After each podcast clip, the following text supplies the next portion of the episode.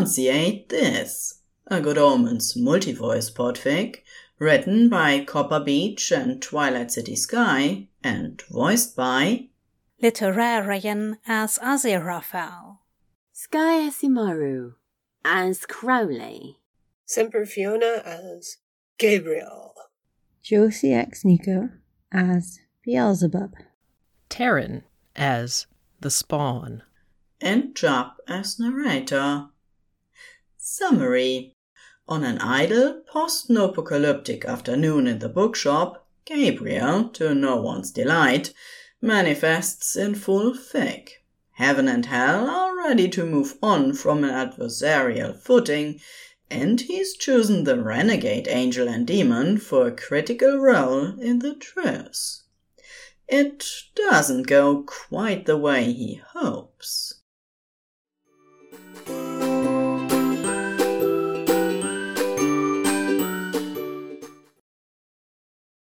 The bookshop was peaceful. Dust motes drifted in beams of afternoon sun, slanting down from the central oculus. The closed sign was clearly visible on the door, though Aziraphale had neglected to lock up after popping out for a croissant.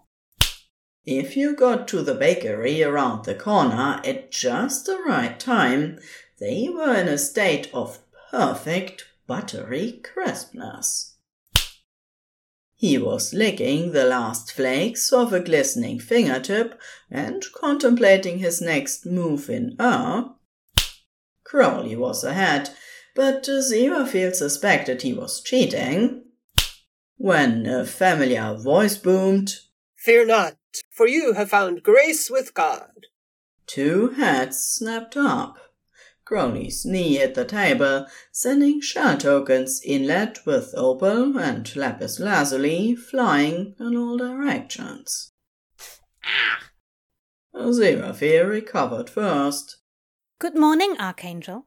To what do we owe the distinct displeasure? Oh, Yeah, what are you doing in here, you sorry fuck? Clarified Crowley. oh, good lord. Continued Aziraphale under his breath, taking in Gabriel's outfit. A lavish scarlet cloak, trimmed with sapphires and garnets the size of dove's eggs, draped over an elaborately patterned robe that trailed the floor. Gabriel preened minutely. Not bad, right? Dusted them off for the occasion. The thread's real gold. Looks like a fire sale at Versailles. observed Crowley. Gabriel cleared his throat and spread his hands in blessing. I bring you glad tidings of great joy. He said, in the manner of a news anchor reading the teleprompter. it would give us great joy if you'd bugger off. growled Crowley, bending to pick up the game pieces. Aziraphale lifted two antique dice from a velvet padded box. A new match, Crowley. With my dice this time, I think.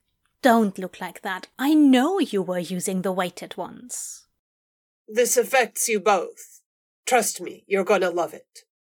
Aziraphale paused with his hand on a game piece and glanced up. Are you still here? I can make hellfire burn from my finger. Crowley said conversationally, rolling his dice. That's how we sign paperwork. Downstairs. Wanna see? Gabriel sighed, sagging a little under the weight of his finery. Listen, you know that after what didn't happen, hell and heaven have been forced to embrace comity, I suppose you'd call it. I cannot see how that affects us. I believe we were quite emphatically demobbed.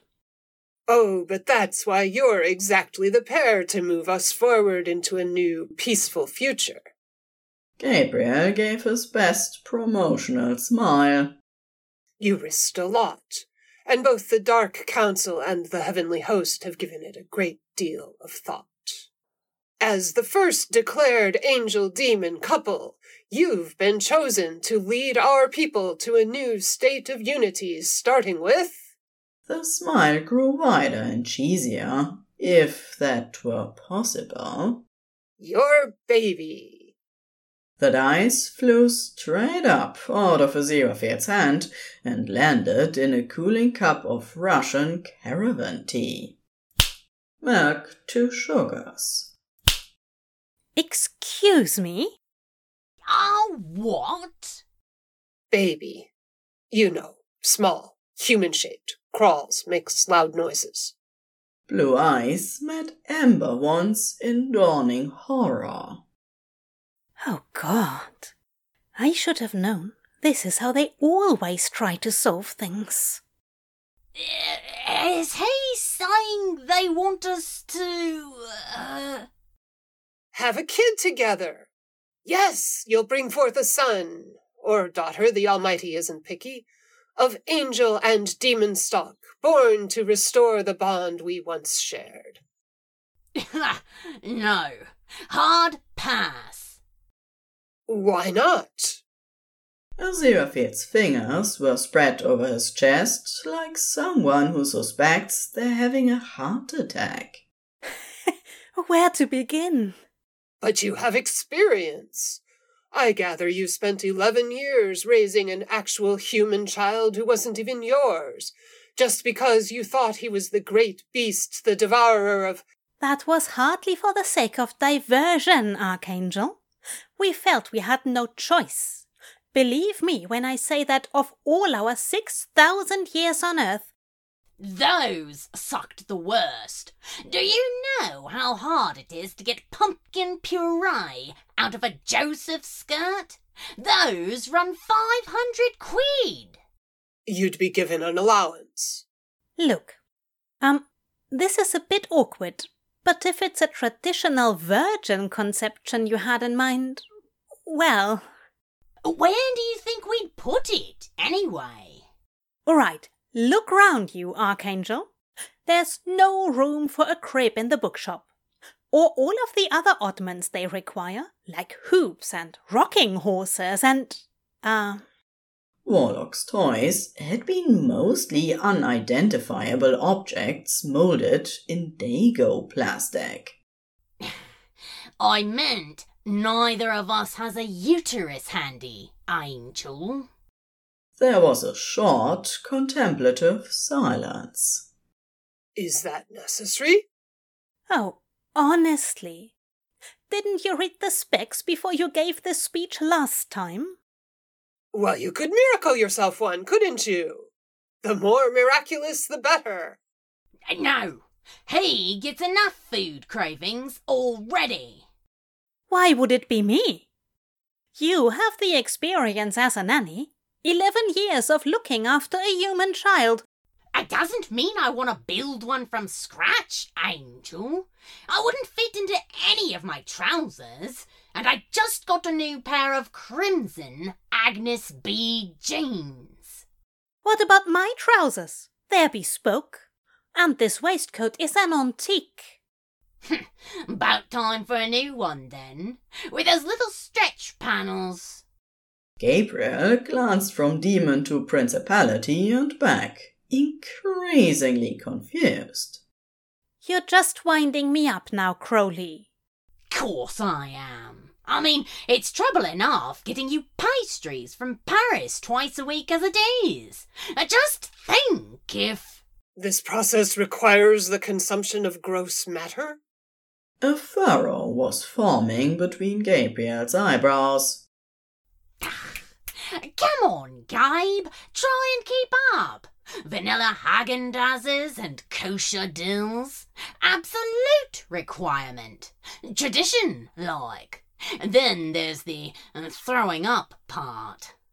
Is that how the child emerges? Look, said Aziraphale, in the manner of a team leader trying to get a meeting back on track. You will simply have to recruit someone else for this. What about Michael and Ligur?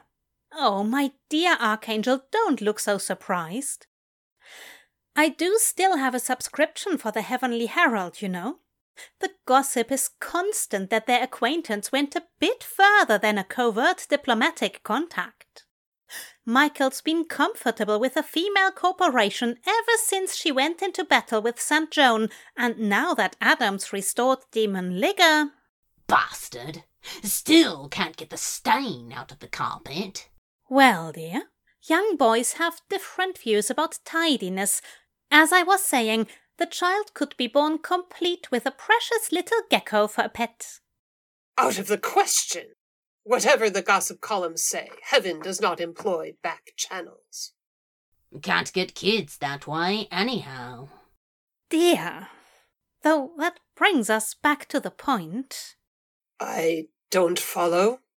I mean that for the present we both favor our corporations as they're currently gendered, which, for purposes of reproduction, represents what you might call a no exit scenario.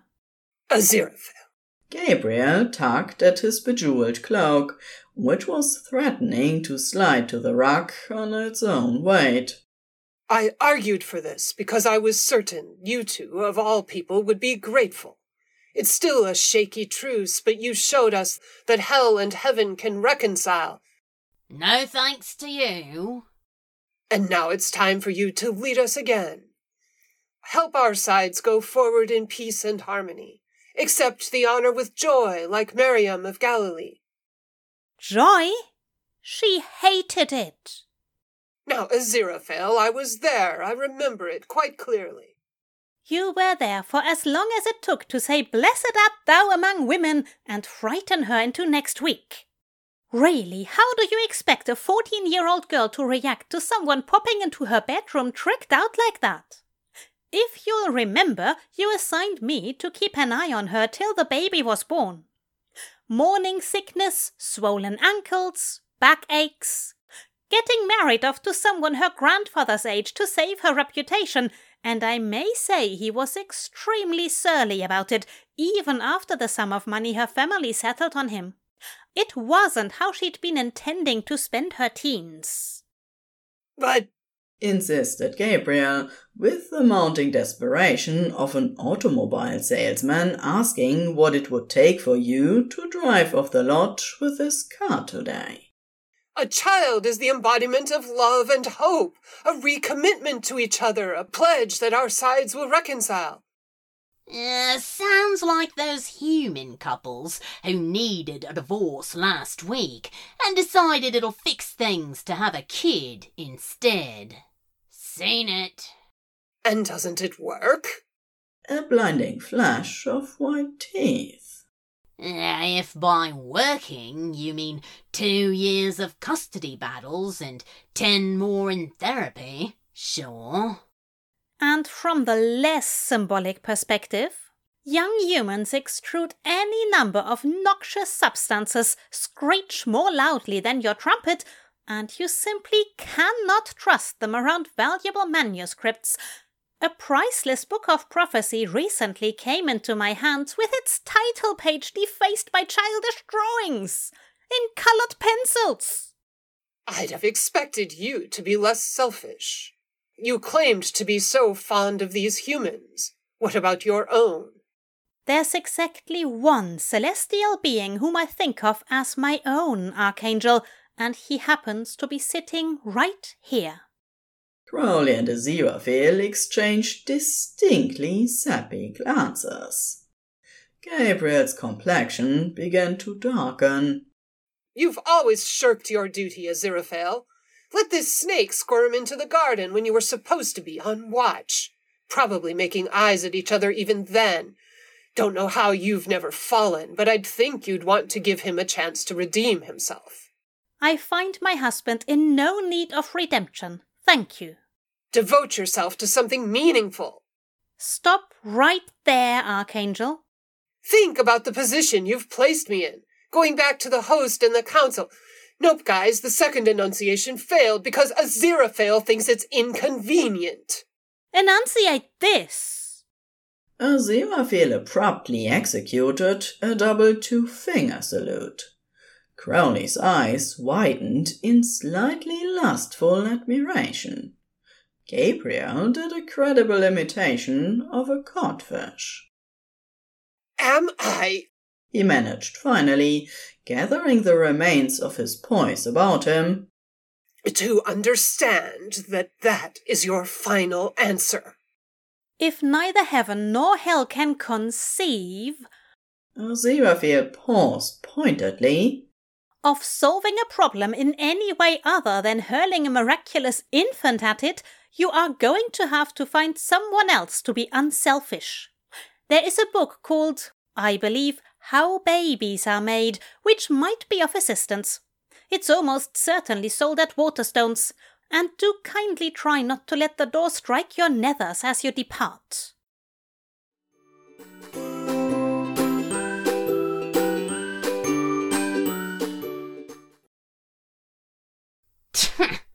Conceive. Crowley snorted some time later, when it had become clear neither of them could concentrate on returning to the game, and Aziraphale had found a well-aged bottle of Shiraz. Thought for a moment there you were gonna smite smite 'em. I must admit the uh, temptation existed. It was enough that he had the temerity to present us with a proposition like that, and then implying that you needed any sort of redemption. Ah, always like it when you give me a good redeeming. A brief elucidation followed. Sexy when you get all smitey. Hmm, I see. I could have scorched him, you know? Just a little. Only, uh, They never even had candles in the bookshop nowadays. I know, dear. Aziraphale kissed the top of his head, settling into the horsehair cushions. Do you know, for a moment there I almost thought you were considering the proposal. All that about clothing and so on. could get you one of those cute t-shirts with the arrow pointing down. Under construction. One of mine, you know. Crowley, do not even imply that I would appear in public dressed in a t shirt. Who said anything about in public? Have you all to myself? Delicate condition. Chase away all the customers. Rub your feet. You wouldn't seriously want to. Nah, Angel. Just pull in your chain a little. And got everything I want right here. I suppose he'll never realize.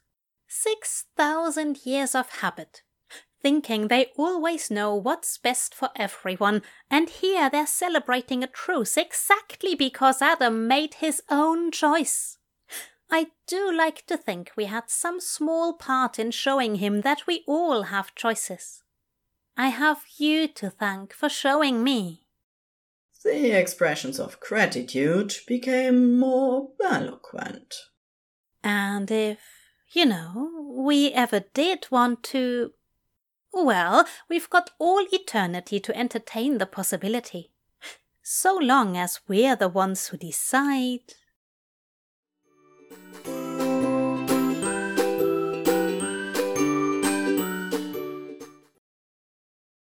Four years later. It might be fun. No! An ear splitting screech pierced the peaceful summer air. That was what you said, right? It might be fun. Come on, you love dinosaurs. Put it on. There's a good offspring. No dino! Could you try to get her to eat something? Her breakfast was one bite of banana dripped in raspberry ribena. That's because she got into the milk tray. Darling, just put the shirt on. No! That has short sleeves. Two pudgy arms folded defiantly across a small, naked chest. You have to wear short sleeves. It's blistering out. You're the one who wanted to move here. Closer to nature, you said. A better place to raise a child, you said. How was I supposed to predict these heat waves? There aren't enough miracles to keep up. Come on, little progeny, arms up. Pretend they're wings. I want long sleeves. And no dinos. Uh, here's the pear she was eating last week, behind the sofa. What's wrong with dinosaurs? Your shoes have dinosaurs on them. All your books have dinosaurs. You told me you wanted to grow up to be a dinosaur. That was two whole days ago. There was the whir of a half decomposed pear being fed into the garbage disposal. I want the pineapple shirt. It's in the wash. I want the pineapple shirt. Fine, fine. Here, pineapple shirt, complete with spag ball all down the front, appropriately demonic. Look, look how big demon I am. Please get down off the coffee table. Remember, you're an angel too. Now the shoes. Want my boots. No boots, little one. It's July. Boots. How have the humans been doing this since the beginning? Just let her put the boots on. The book talks about natural consequences. When did your side start going in for natural consequences? Are you about to throw that shoe? Put it down or you'll have a time out. That's it. Time out. No.